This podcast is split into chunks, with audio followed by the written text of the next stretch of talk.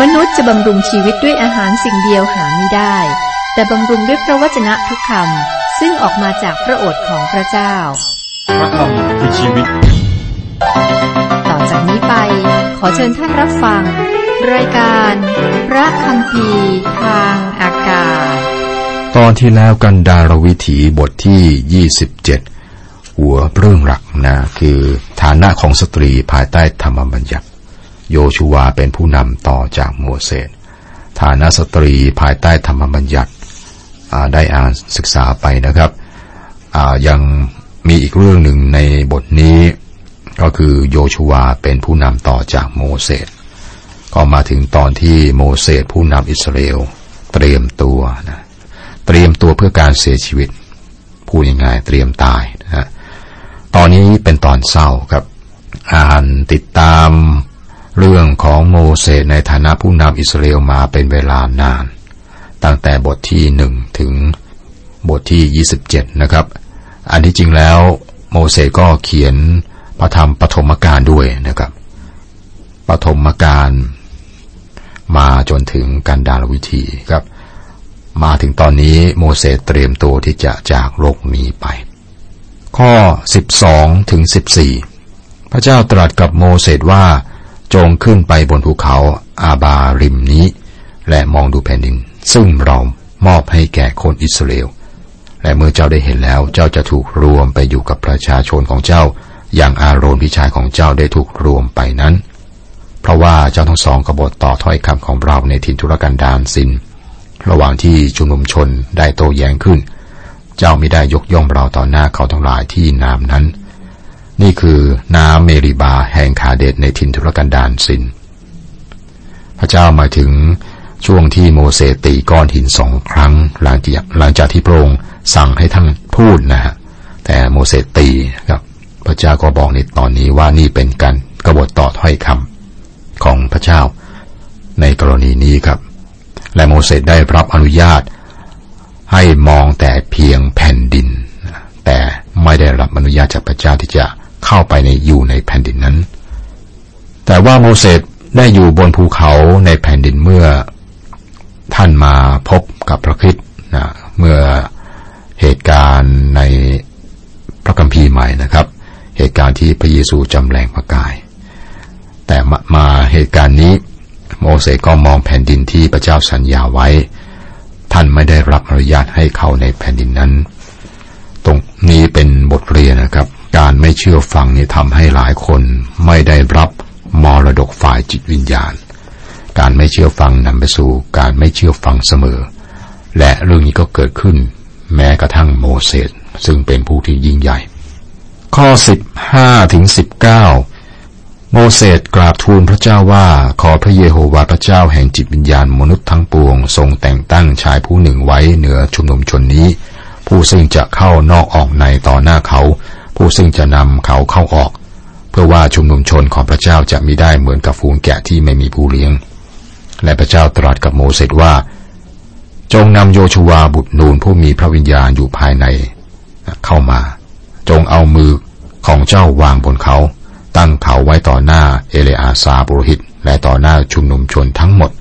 และเจ้าจงกำชับเขาต่อหน้าชุมนุมชนต้องมีผู้นำที่ได้รับการแต่งตั้งให้แทนโมเสสผู้นำคนนั้นต้องเป็นคนที่มีพระวิญญาณของพระเจ้าการวางมือนี้แสดงถึงการสืบทอดหรือการมีส่วนในภารกิจหนึ่งเมื่อคริสตจักรที่เมืองอันติโอกจะส่งอาจารย์เปาโลและบาร์นาบัสออกไปทำภารกิจนะครับคริสตจักรได้วางมือบนท่านทั้งสองพวกท่านได้รับฤทธิ์เดชหรือไม่ไม่ใช่นะครับฤทธิ์เดชเนี่ยมาจากพระวิญญาณบริสุทธิ์ของพระเจ้าแต่การวางมือแสดงว่าคริสตจักรยอมรับการมีส่วนกับภารกิจของท่านทั้งสองนั่นคือความหมายของการวางมือครับโยชูวาเป็นคนที่สืบทอดจากโมเสสหลังจากที่โมเสสได้สิ้นสุดหน้าที่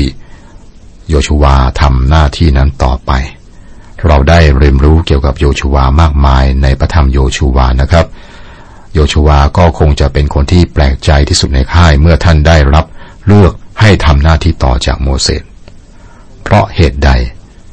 เพราะว่าโยชูวาเนี่ยเป็นคนธรรมดาไม่มีความคิดนะว่า จะมีศักยภาพมากนะหรือมีความสามารถในการเป็นผู้นำที่ยิ่งใหญ่ไม่มีท่านไม่มีท่านเป็นคนธรรมดานะครับชีวิตของโยชูวาที่ได้รับการแต่งตั้งนี้แสดงให้เห็นว่าพระเจ้าสามารถใช้คนธรรมดาได้เมื่อศึกษาหนังสือโยชูวาและหนังสือผู้วินิจฉัยนะครับ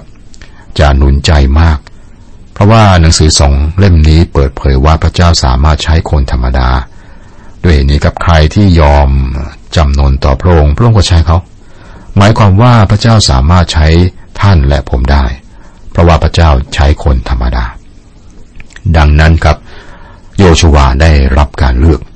ท่านได้รับการแต่งตั้งทำหน้าที่แทนโมเสสหรือทำหน้าที่ของโมเสสหลังจากที่โมเสสสิ้นชีวิตในตอนท้ายของหนังสือเฉลยธรรมบัญญัติเราก็เห็นว่าโยชูวาได้ทำหน้าที่แทนข้อยี่สิบสอง ยี่สิบสามและโมเสสก็ทำตามที่พระเจ้าทรงบัญชาบัญชาท่านท่านจึงนำโยชูวาให้มายืนต่อหน้าเอเลอาซาปุโรหิตและต่อหน้าชุมนุมชนทั้งหมดและท่านเอามือวางบนโยชูวาและกำชับเขาตามที่พระเจ้าตรัสสั่งทางโมเสสต่อไปเป็นบทที่ยี่สิบแปดและยี่สิบเก้ากับสองบทนี้รวมกันหัวเรื่องหลักคือบัญญัติเรื่องเครื่องบูชาขณะนี้อิสราเอลพร้อมที่จะเข้าแผ่นดินที่พระเจ้าสัญญาไว้ครับโดยการทำสมโนครัวเพื่อรวมคนที่สามารถทำสงครามได้และมีการแต่งตั้งโยชวาให้เป็นผู้นำเครื่องบูชาได้ถูกกำหนดไว้แล้วแต่ที่นี่ครับมีการทบทวนเครื่องบูชาของชาติซึ่งจะถวายพระเจ้าในระหว่างปีด้วยเพราะว่าในหนังสือเลวีนิติหรือว่ากฎหมายของเลวีครับเราได้พิจารณาเครื่องบูชาเหล่านี้อย่างละเอียดแล้วเราจะมาดูเหตุการณ์ตอนนี้เพียงบางจุดที่น่าสนใจและมีความหมายเท่านั้นนะครับท่านที่ได้ผ่านการเรียนด้วยกันในรายการนะครับก็คงจะจำได้ถ้าจำไม่ได้ก็มีบทศึกษาพระธรรมเลวีนิตินะครับทีนี้มีคำถามว่าทำไมพระเจ้าใช้เวลามากรายละเอียดของเครื่องบูชาเหล่านี้มีความหมายอย่างไรซึ่งสำหรับเราอ่านแล้วก็ไม่ค่อยน่าสนใจเราก็ไม่ได้ถวายเครื่องบูชาตามผู้อิสราเอลที่เป็นเครื่องบูชาโดยมีการระบุละเอียดนะในธรรมบัญญัติเครื่องบูชาด้วยเลือดอย่างนี้นะครับอันนี้สำหรับเราก็ไม่ค่อยน่าสนใจและคิดว่าสำหรับผู้อิสราเอลก็คงจะน่าเบื่อเหมือนกันนะนั่นคือมนุษย์นะครับทำไมจึงมีความเจาะจงมากมายถึงเพียงนี้ครับเหตุผลคืออะไรเหตุผลนี่น่าสนใจมากและไม่อยากพลาดเครื่องบูชาเหล่านี้มีความหมายกับแสดงถึงการมีคุณค่าขององค์พระผู้ไถ่บทที่ยี่สิบแปดข้อหนึ่งข้อสองบอกว่าพระเจ้าตรัสกับโมเสสว่าจงบัญชาคนอิสราเอลและกล่าวแก่เขาว่า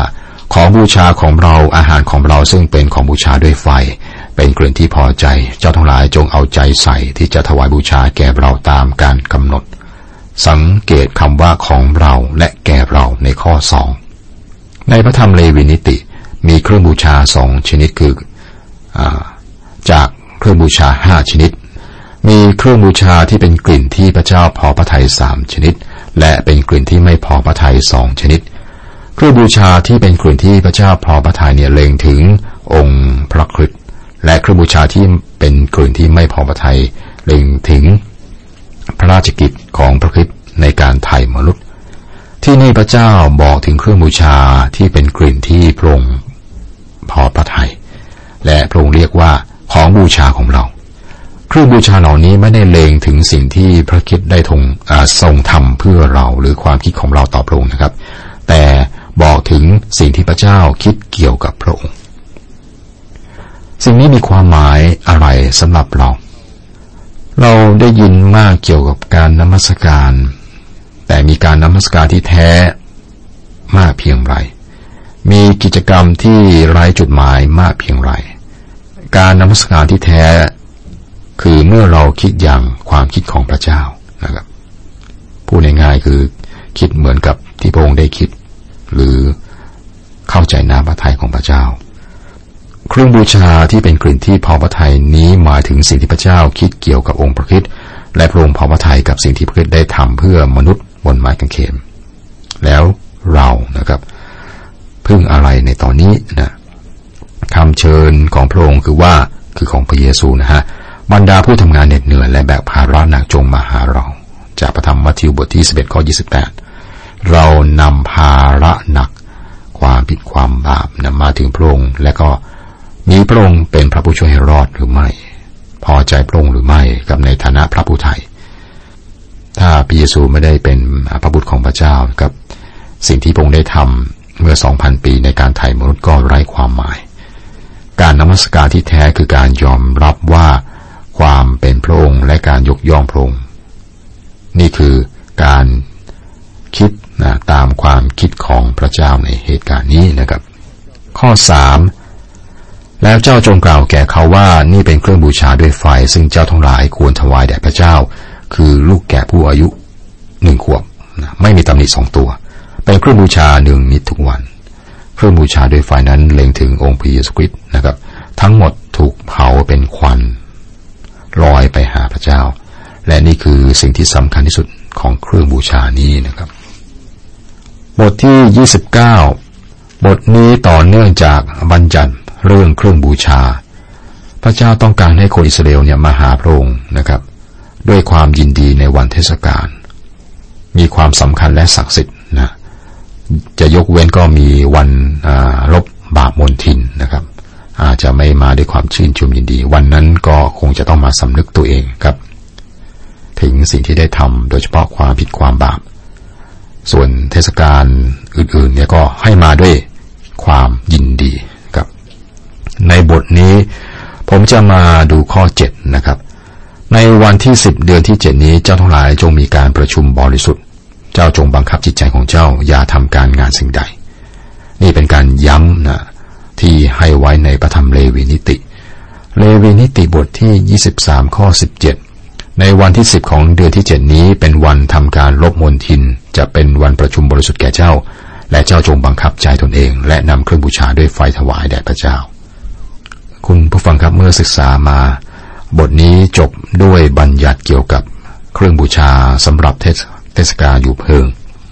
มีการบอกถึงเครื่องบูชาสำหรับความบาปและการละเมิดของพวกยิวและก็เป็นการเพิ่มเติมนะจากเครื่องเผาบูชาเสมอมีบทเรียนฝ่ายจิตวิญญาณสำหรับเราในสองบทนี้คือบทที่ยี่สิบแปดและยี่สิบเก้าคือเราถ้าพิจารณานะครับเราเป็นคนไม่สมบูรณ์คนอื่นจะมองหรือเราจะมองตัวเอง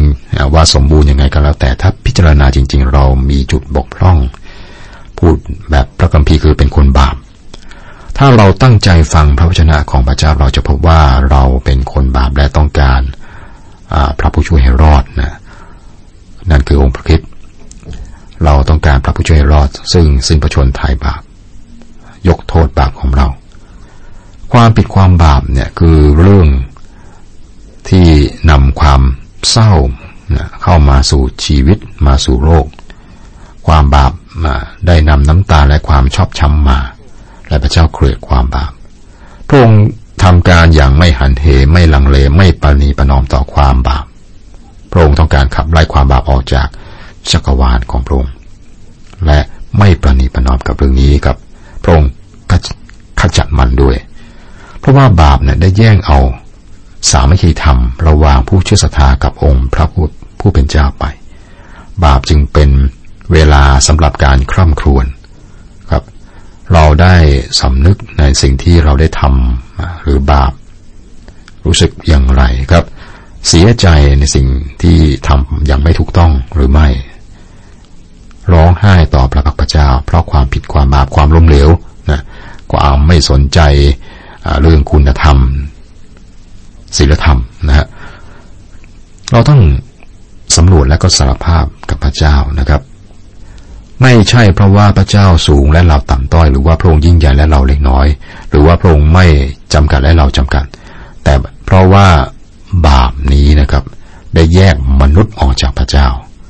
นั่นคือเวลาที่ต้องร้องไห้คร่ำครวญสำนึกเสียใจในสิ่งที่ทำไม่ถูกต้องไป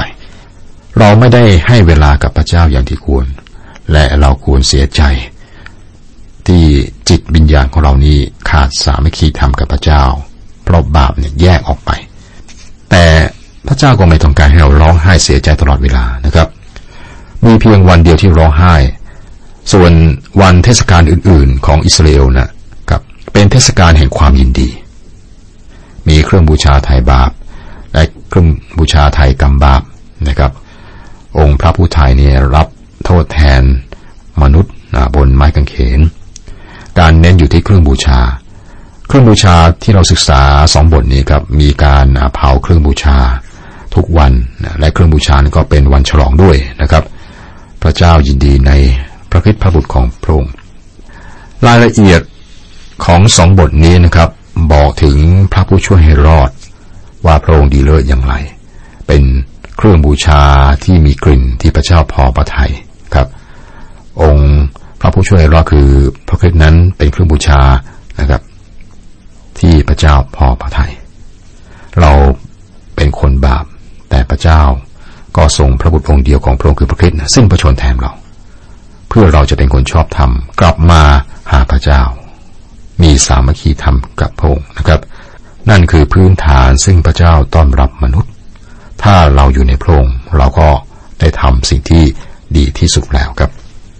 ต่อไปเป็นบทที่สามสิบบทที่สามสิบนี้หัวเรื่องหลักคือบัญญัติเรื่องคำสัตย์สาบานหลังจากบัญญัติเรื่องเครื่องบูชาครับมาถึงบทนี้ก็มีบัญญัติเรื่องคำสัตย์สาบานบัญญัติ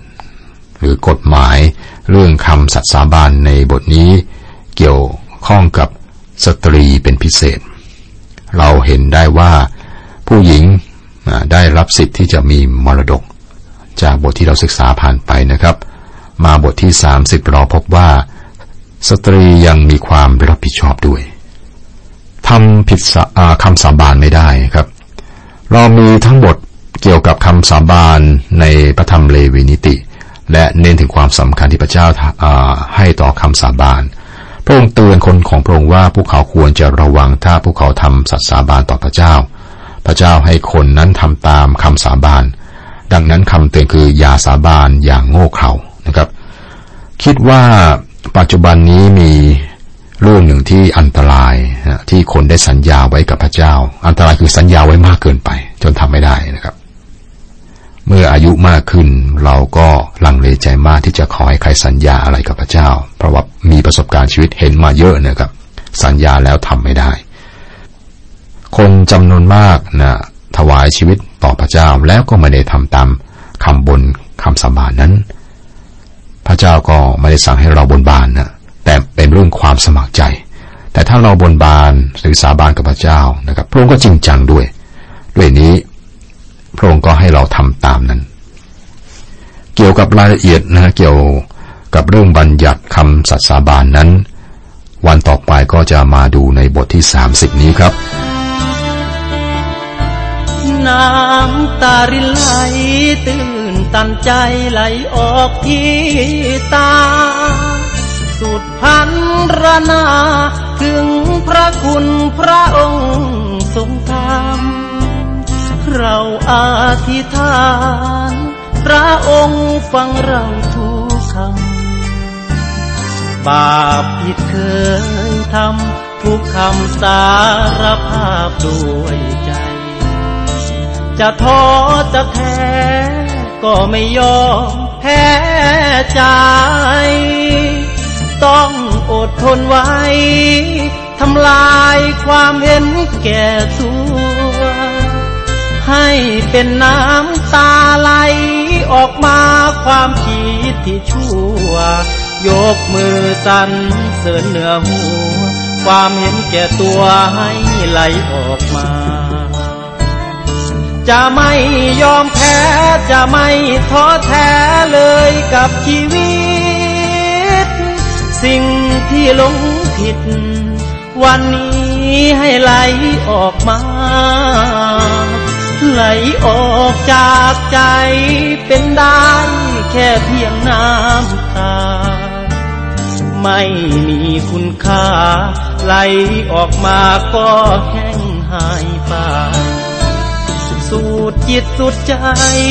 ด้วยหัวใจที่เห็นความจริงทุกสรรพสิ่งโลกนี้ไม่มีแน่นอนขอบคุณพระองค์ที่พระคัมภีร์พร่ำสอนทุกบททุกตอนสอนเราให้ถึงความจริง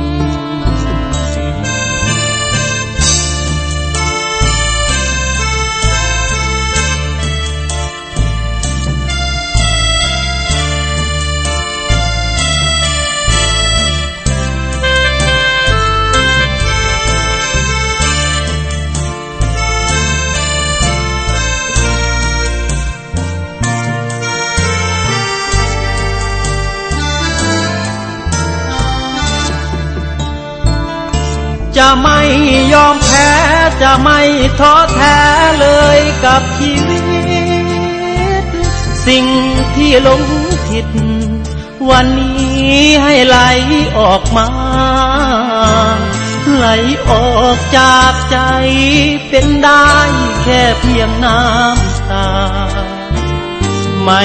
มีคุณค่าไหลออกมาก็แห้งหายไป